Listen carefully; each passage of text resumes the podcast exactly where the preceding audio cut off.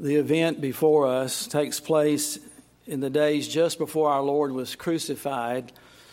Jesus is teaching in the court of the women at the temple, so called because this is as far as the women could go in the temple complex.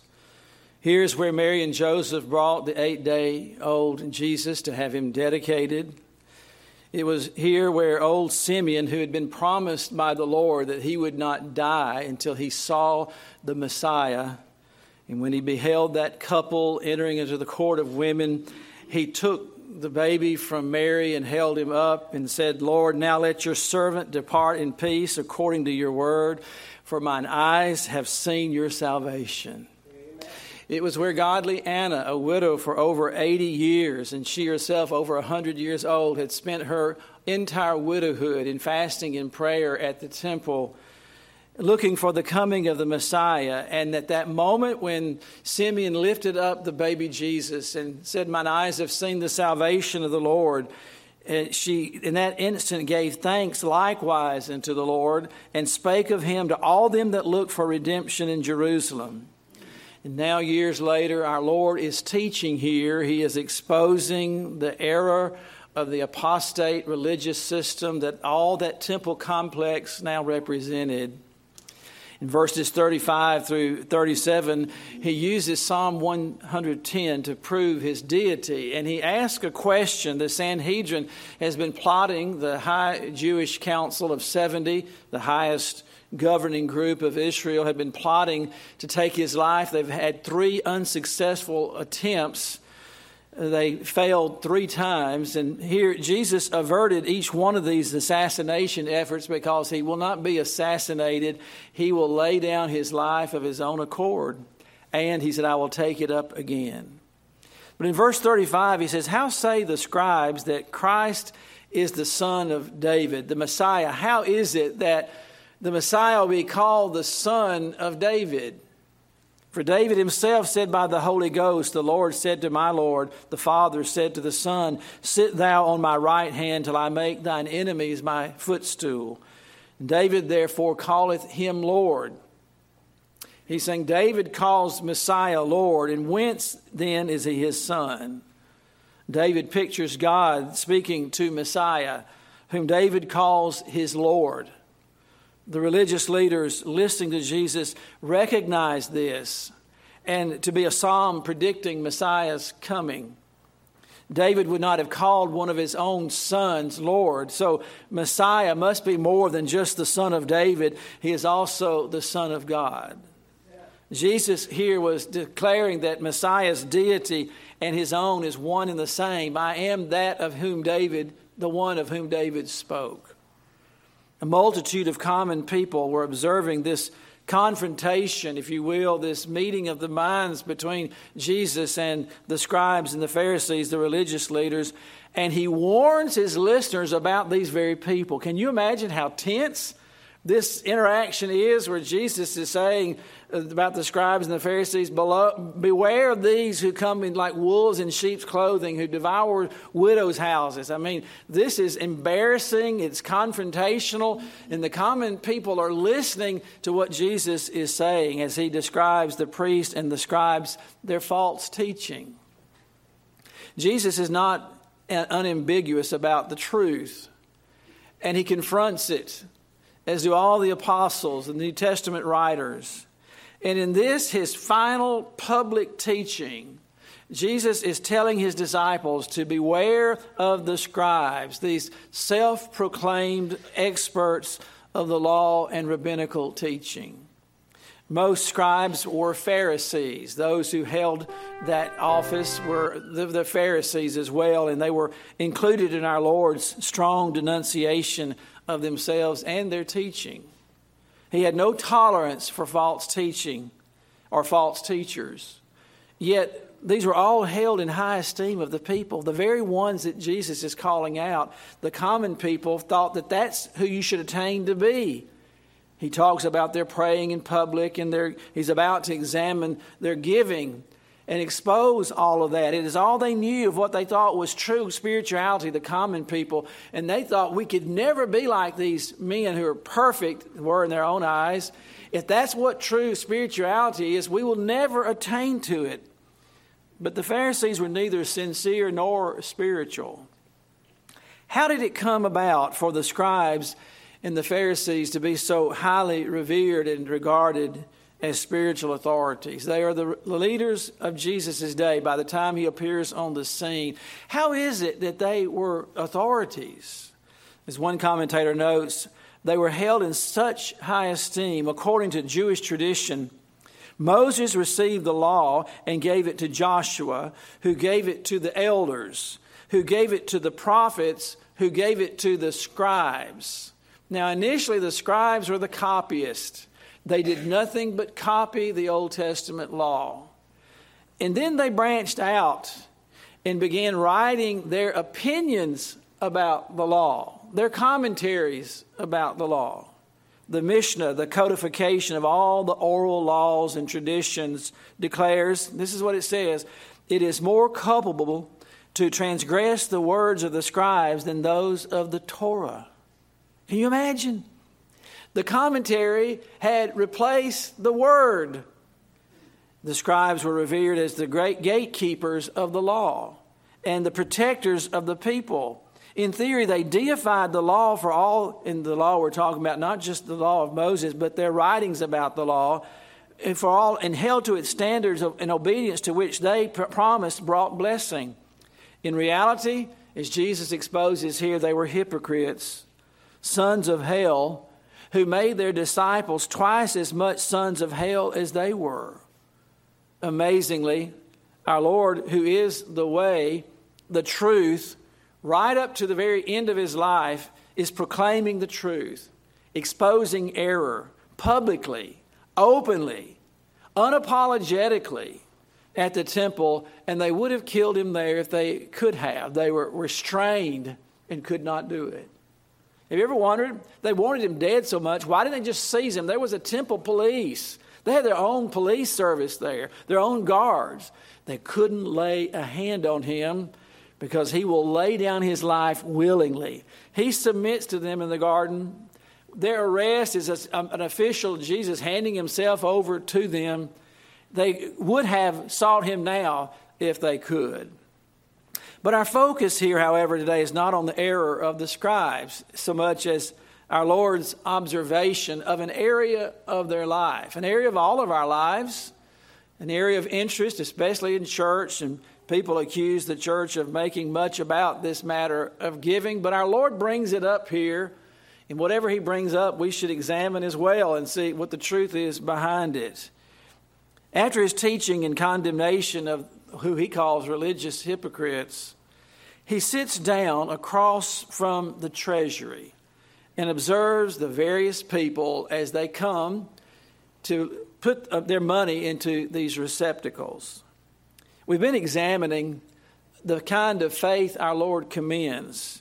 And we began with, you'll remember the centurion, the Gentile Roman soldier who was over a great company of soldiers, and he asked Jesus to heal his servant. And he says, If you will come, you don't have to come to my servant. You can just speak a word and you'll, he'll be healed. And Jesus commended his faith and said, I've not seen so great a faith as this in all of, all of Israel. And then we saw in Luke 7 a woman of ill repute who'd been gloriously saved. She comes to a, a hypocrite, Simon the Pharisee, has Jesus to dinner just to try to trip him up and to embarrass him and expose him in that great feast, this man who had, thought he knew so much and was so well bred and so rich, he had not had uh, anyone offered to wash our Lord's feet, which was it was unthinkable to have a great feast like that and not to do such a thing. This woman comes in, she's so overwhelmed by God's grace and forgiveness, she weeps and cries and washes her his feet with her tears and wipes it with her hair of course, everybody's appalled by it. Simon says if he was really God, he would know what kind of woman is washing his feet. Jesus reads his mind. He was just thinking that and says, This woman, because she's forgiven much, is expressing much love for me. We saw where Jesus commended Mary last week, her, the sister of Lazarus, who anointed his feet with expensive oil. She broke open a vial of precious spikenard and poured it on Jesus, uh, anointing him for his burial. And he says, She gets it. Nobody understood that he was headed to the cross, and she was anointing him for his burial. Today, interestingly, here in this text, we see another woman, a poor widow, probably the most fragile and underserved, to use a word of our day, person in all of the class system of Judaism was the widow. Much is said in the law about caring for the widow, and her she had no sons to care for her or nephews or anyone like that. She was in a, in a horrible predicament. And this woman must have been that. We don't know what she did to make her living. She was obviously a day laborer. We'll see in just a moment. She worked from day to day to buy the food for that day. The Bible says she's poor. We know that. But our Lord commends her great faith shown unreservedly by her simple, lavish giving.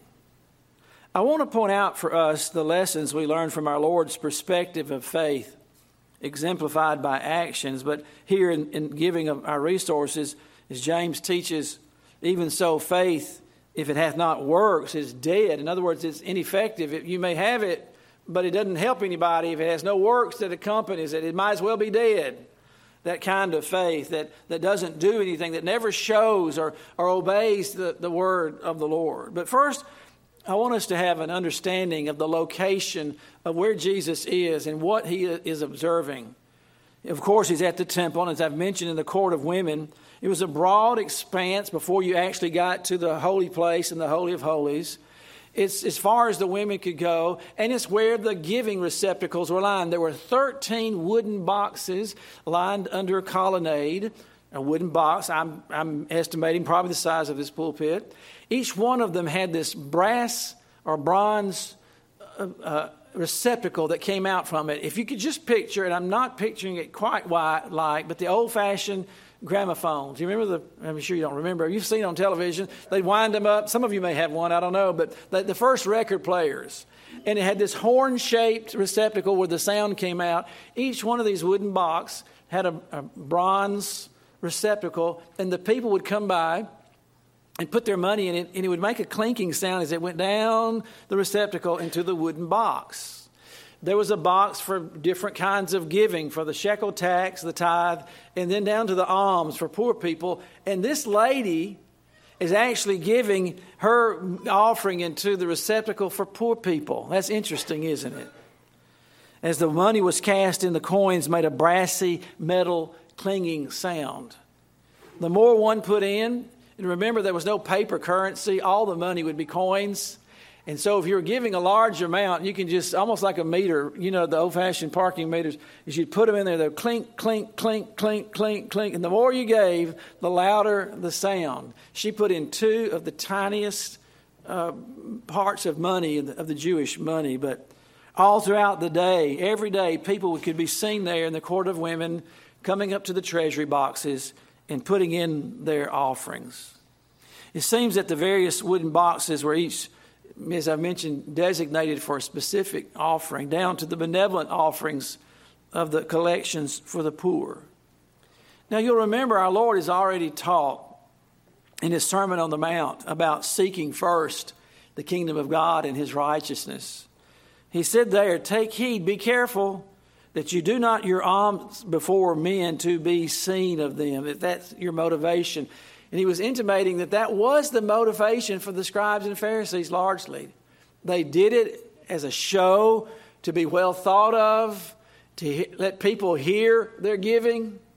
And he said, otherwise you have no reward of your Father which is in heaven. Therefore, when thou doest thine alms, he didn't say don't do that, but when you give, do not sound a trumpet before thee. And that's what he's referring. When they put in that little trumpet shaped receptacle, don't do it to make a sound. Obviously, there was a way to put it in, and there was a way to make the loudest sound that you could. And the bigger the coin and the more of them, they would sound the trumpet. That's what that was called, putting the, the, the, money into that receptacle. Or making it purposefully ring out loudly, and you could hear I'm sure the little boys and girls are saying, look how, look how much that person is giving. Bang, bang, cling, cling, cling, cling. You can hear it clanging in, going into the temple box. While all this may sound overly persnickety, the truth is how we do what we do is very telling about us and our motives. We're all creatures of habit. We do things a certain way. Uh, my father was that way. He was a country guy. He never went past the eighth grade. But he was so persnickety. I always wondered how someone raised in such dire circumstances could be so particular about everything. I mean, his tools, you would think they were surgeon or dentist uh, scalpels. Y'all don't use scalpels. What do you, whatever you use, stuff like that to pull teeth with.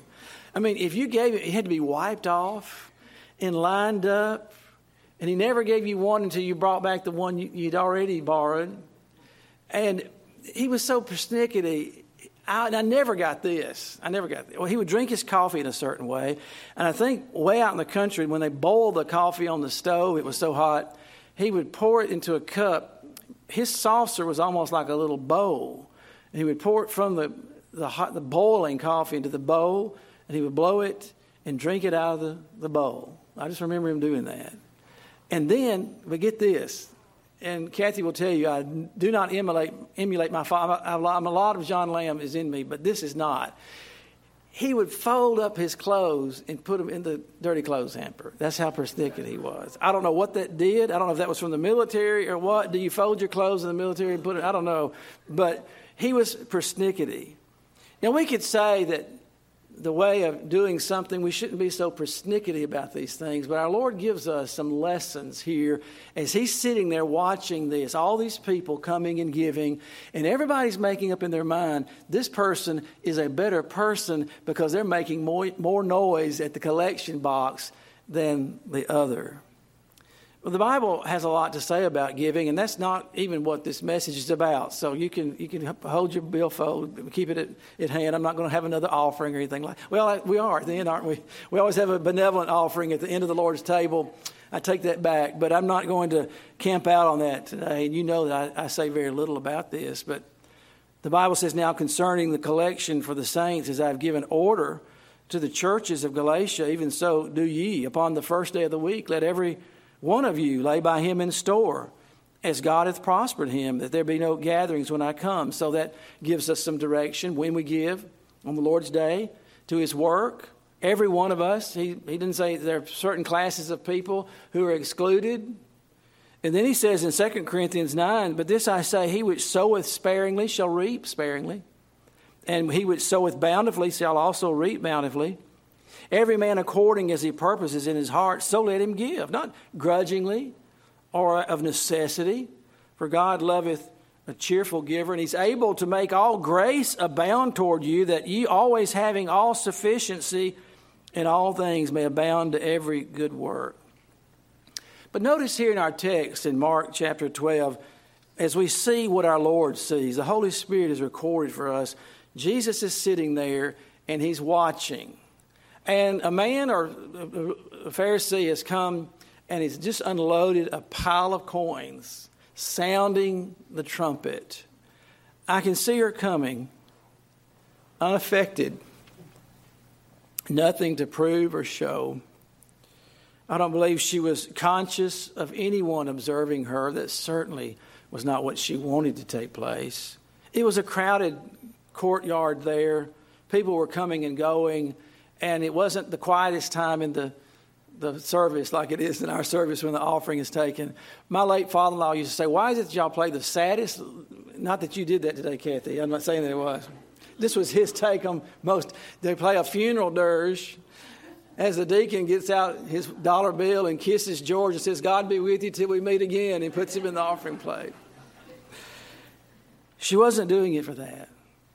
She was not conscious of anyone observing her, but the Lord was. And He always is.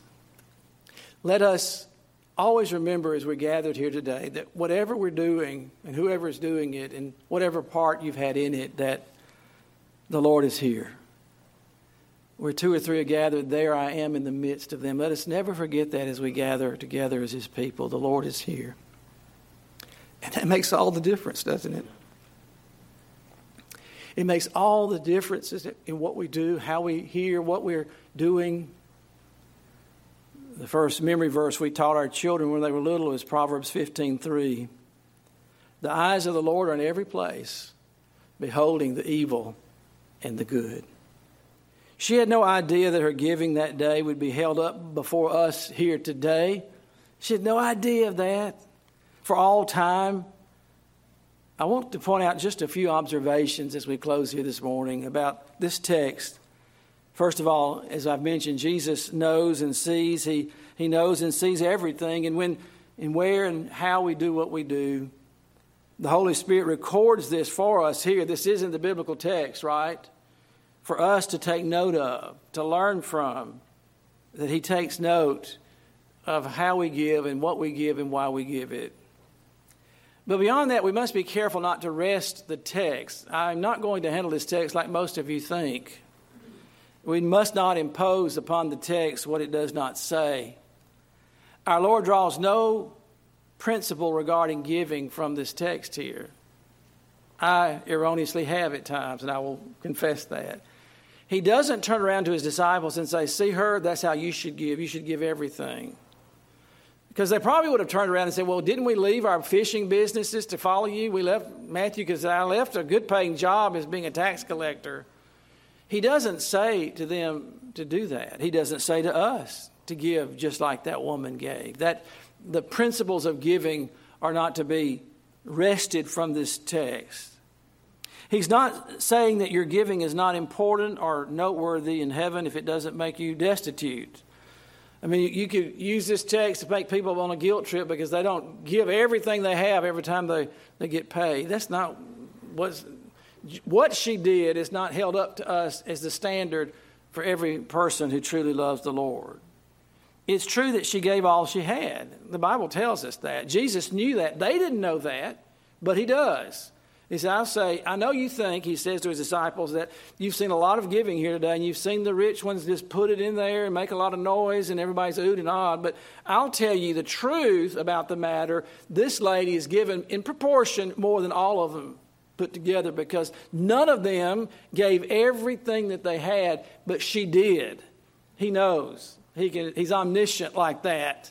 He can see and he knows. She does exhibit great faith, it is true, because as the text would tell us, she would have nothing else to live on. She would have to work another day's wage to get food for that day. She, she's a day by day worker, as, as you can take from how the, it is presented for us in the text. Our text says here in verse 42 a certain widow threw in two mites, which make a farthing. It helps to clear up the description a bit for us to understand that the mite was the smallest measurement of Jewish money. Uh, it was 164th of a denarius. Now, just hold on now. Uh, people have accused me of giving too many, too many details here, but I think it will be helpful just to understand what we're seeing here. A denarius was a day's wage for a common worker in Bible times. So, if a, a denarius, if you put it in our day's terminology, if $15 an hour is an expected pay for a day's wage, uh, we're just using that standard, okay? Then about $120 for a day's wage. 164th of that would be about $1.88, and she gave two of them. So about $2 is what she put in the treasury, okay? I'm not good at math. Some of you, I see some accountants looking at me like this, but you figure it out. That's about what is taking place here. About $2 she put in there and you can figure it out a little bit more if you want to. It's not that much money, is it? What some of you pay on cups of coffee every day.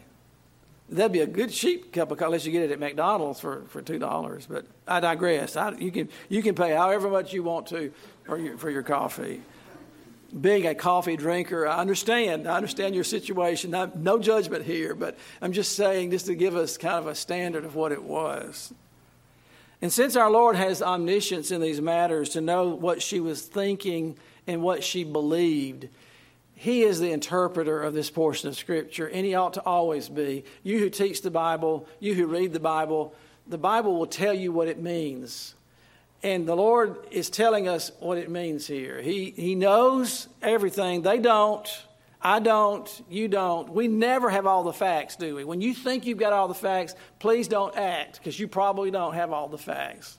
As I've so famously told you my, some of my own stories here about thinking I had all the facts and didn't have all of the facts. But he does. And when he says something, we can take it as the literal truth because he's a mind reader, he's omniscient, he's God. And so he says there in verse 44 of our text, they all did cast in out of their abundance. If you have several million and you, you give a thousand dollars, that may be a lot to you and me, but it's, it's, it's proportionate, right? But she of her want, her need, did cast in all that she had. She doesn't have anything else for today or tomorrow unless she works for it. Even all her living. Do you see? She lived day to day and made her money. I don't know if she was a street sweeper. I don't know what, what she baked bread. I don't know if she wove what, whatever she did, but she must have been a day laborer. And we know she was a widow, so she was probably, that connotation tells us she was probably up in years. And yet she was obviously led to give this. But I want you to understand probably why she did.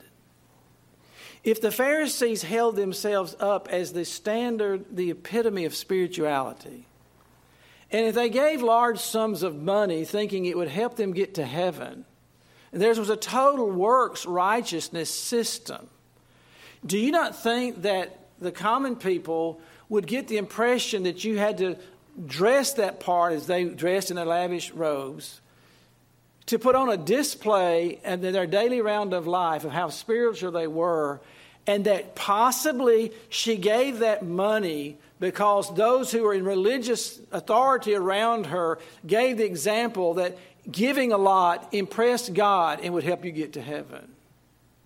I believe that's the interpretation because look in verse 40 which devour widows' houses. How would they do that? By this kind of false teaching. Do you see how dangerous false teaching is? There are people on the radio and television right now saying if you'll send them a certain amount of money, you'll get a blessing because of it. And they can almost give it to the very cent. If you sow a seed here, you can get 10,000% back. All, you've heard all kinds of crazy things. It's not true. That's not what the Bible teaches. We're to give, and I've given you some biblical New Testament verses. All of us are to give of our resources to the Lord. It is the, the Lord has given us the ability to get wealth. But you don't do it to make you spiritual or to get into heaven. You, what, would what did Jesus say? What would it profit a man if he gained the whole world? What would it profit if he gave the whole world in exchange for his soul? Zero, because you can't do that. You can't earn your way into heaven. We're about to commemorate a simple object lesson of what Jesus did on the cross. There's only one person who gave their all, and it was the Son of God. He gave everything to purchase our salvation. You can give nothing to impress God or to purchase your salvation, but to humbly receive the gift that He has given. It's so humbling because you can do nothing but come to Him and cast yourself on His mercy and say, Lord, save me, a sinner. The disciples were not told to go and do likewise. If the lesson here is on lavish giving or the amount given, and that we should all emulate that and give all of our income and all those kinds of things, and I'm not saying you shouldn't give greatly to the Lord's work of all people. I would tell you the Lord's work certainly needs it, but that's not what he's teaching here. It would be wrong to use that verse in that way. Could it be that they taught that the, the Pharisees taught that you should, the more you gave, the, the more God was pleased and the closer you'd get to heaven? We see that he says here, This poor lady hath cast more in, though, than they. If they were teaching that, they weren't doing it. Those who, well, I'm not going to criticize them any more than what our Lord did there. He says enough there, but He knows it all, doesn't He? His valuation is all that matters, not mine or yours, but His. We do what we do for the glory and the honor of the Lord alone. It doesn't matter what others think. And in the matter of salvation, if you're here today and you don't know that you're a child of God, you've not been saved, it is not an outward show of deeds, such as giving or even giving sacrificially, but of you coming to Him as a sinner, repenting of your sin, agreeing with Him about your sin, and receiving Him as Lord and Savior, apart from any religious ritual or deed whatsoever. Not by works of righteousness which we have done, but according to His mercy, He has saved us. Oh, receive Him today. Would you bow for prayer? Gracious Lord, the text before us has been a difficult one. And I pray the Holy Spirit of God, who preserved it for our learning, would unfold it to us today. This is the portion that we were to, to study and for me to, to preach upon. And I pray that you'd take my effort and open hearts and minds. And Lord, I think of those who may be here who do not know you savingly. And they may have the wrong idea about what it means to be a Christian by joining something or coming to something or giving something. Lord, they, they need to know that they must be reconciled to you and that your Son came to do just that. And that you're giving them this opportunity after hearing your word to be saved. And I would tell you, if you're in that situation, if the Holy Spirit has shown you that you need the Lord, that you need your sins forgiven, all you must do is turn to Him just now and go to Him and receive His offer of salvation, taking Him at His word and with your whole heart your mind, soul, and strength, as we read about. Tell him of your need and receive his gift of salvation. You can call on him just now. You don't have to go anywhere or do anything but believe the Lord Jesus Christ. The scripture says, To as many as received him, to them gave he the power to become the sons of God, even to as many as believed on his name. His word says, Whosoever shall call upon the name of the Lord shall be saved. Oh Lord, bless your gospel, we pray. And as we enter this time of observing your table, this picture of, of what you did. Let no one here think that by taking this, that it will commend them to you or save them. It's merely a memorial, a beautiful, precious memorial where the, the unleavened bread represents your sinless body and your blood that was shed for us, the fruit of the vine, your blood shed for us. Lord, bless this time as we look at this silent sermon of what you did. In Jesus' name, amen.